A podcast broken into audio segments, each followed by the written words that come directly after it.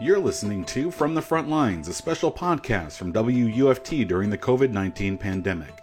This podcast provides daily updates on Florida's response to coronavirus with a particular focus on North Central Florida. In addition to news and important information, From the Front Lines will feature a member of the community who is working to keep the community safe or running during these challenging times.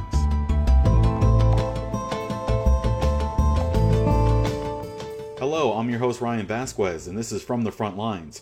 Here are the most recent COVID-19 numbers from around the state. Alachua County has 80 confirmed positive cases of the virus. The University of Florida in their daily update show no new cases today, with a total remaining at 29. In the North Central Florida region, Clay County has 34 cases, Marion County with 23, and Citrus County with 17. In total, there is just a little more than 5,700 positive cases statewide, with 71 reported deaths. Florida Commissioner of Education Richard Corcoran has announced that schools will remain closed through May 1st. In an email from Alachua County Public Schools, they say the new target date for reopening schools is now Monday, May 4th. Alachua County is asking residents not to congregate at boat ramps. The county is getting reports of unsafe practices and people gathering in large groups at the county boat ramps. The county says they do not want to close these ramps, but will do so if it's required. They add that with community cooperation, this will not be necessary. Marion County Public Schools is continuing to serve free breakfast and lunch to children 18 and under while schools are closed due to COVID-19. The new Grab and Go program has been a huge success, providing thousands of meals as it started up last week. Many people have offered to help as well, but Marion County Public Schools spokesman Kevin Christian says there are formal guidelines that prevent that kind of assistance. We've had volunteers call saying, hey, I'm more than willing to help, but unfortunately we are not allowed to utilize them because of the strict rules that are in place. The Marion County School System also started a hybrid work plan, allowing employees to work from home or on site, whichever the employee feels allows them to do a better job.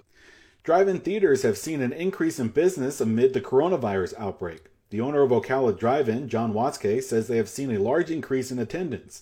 With social distancing already in play, Watzke says they are taking extra preventative measures to stop the spread of the virus. Right now, what I have done is fenced off every other parking space. So when you come to the movies, social distance between you and the next vehicle. Watzke adds that cars are like an extension of home, so people will still feel safe watching a movie from inside their car. He hopes to keep the theater open for as long as they're permitted. Florida gas prices are only getting cheaper as residents are urged to stay home to stop the spread of coronavirus. According to AAA, the average price for gasoline in Florida slipped below $2 a gallon for the first time in 4 years. On Sunday, 75% of Florida gas stations had prices below $2 a gallon. Just 1 week ago, that total was 45%. The auto group says if wholesale prices hold at current levels, the state average could eventually sink below $1.60 per gallon. State Attorney General Ashley Moody has issued a consumer alert warning of scammers using the COVID-19 stimulus package to target Floridians. Moody says anytime the government provides benefits, scammers swarm like sharks in a feeding frenzy. Sadly, even before the stimulus package passed, scammers began sending text messages to people claiming they could receive benefits by clicking on a link. That link most likely contained malware. Moody wants consumers to know that the IRS will not initiate contact with tax filers by email, text message, or social media to request personal or financial information. Anyone who encounters a coronavirus stimulus package scam or any other types of COVID-19 fraud should contact the Florida Attorney General's office at 1-866-9-NO-SCAM or myfloridalegal.com.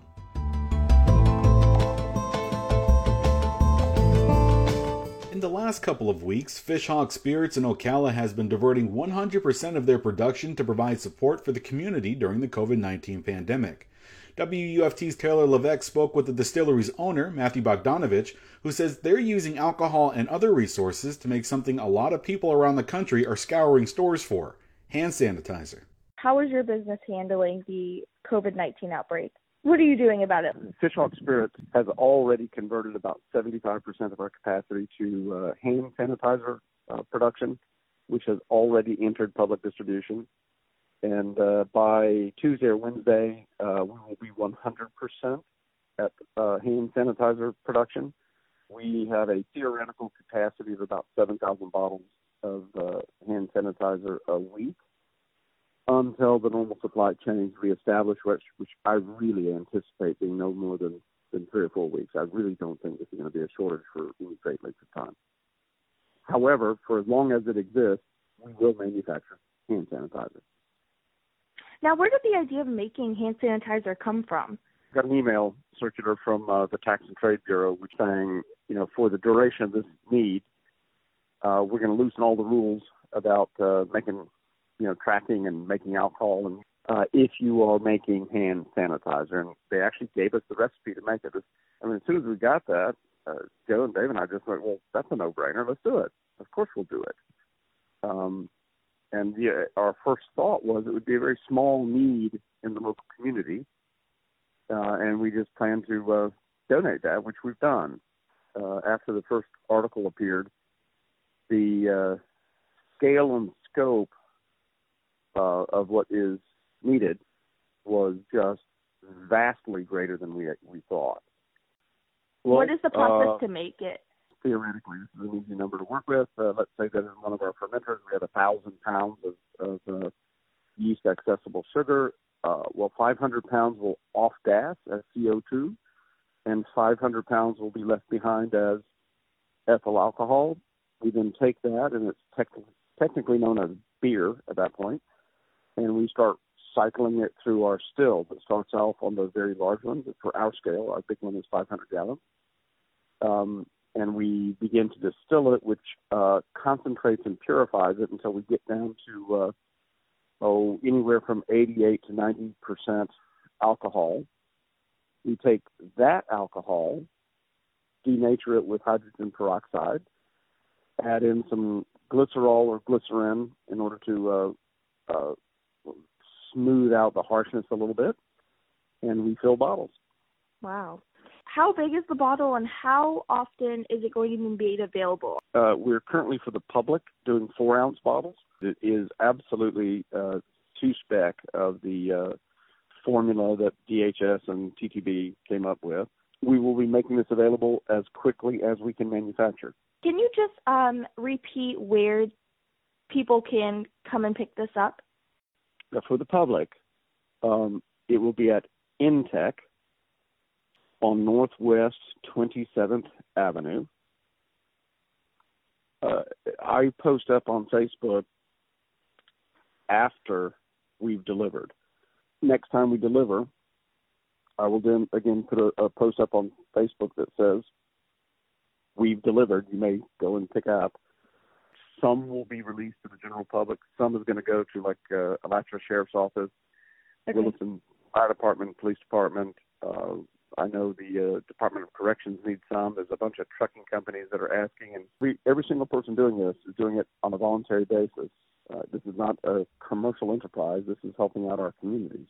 Be kind. Everyone doing that is doing it on a voluntary basis, and more is coming. More is coming from us. More is coming from our colleagues at James Two Brothers, at Copperbottom, at St. Augustine Distillery. Even Anheuser-Busch has started shifting some of their production to hand sanitizer. You know, there's no reason to panic. If you've got more than you need and your neighbor has none, share it. Plan A is wash your hands at home with soap and water. Hand sanitizer is absolutely a plan B.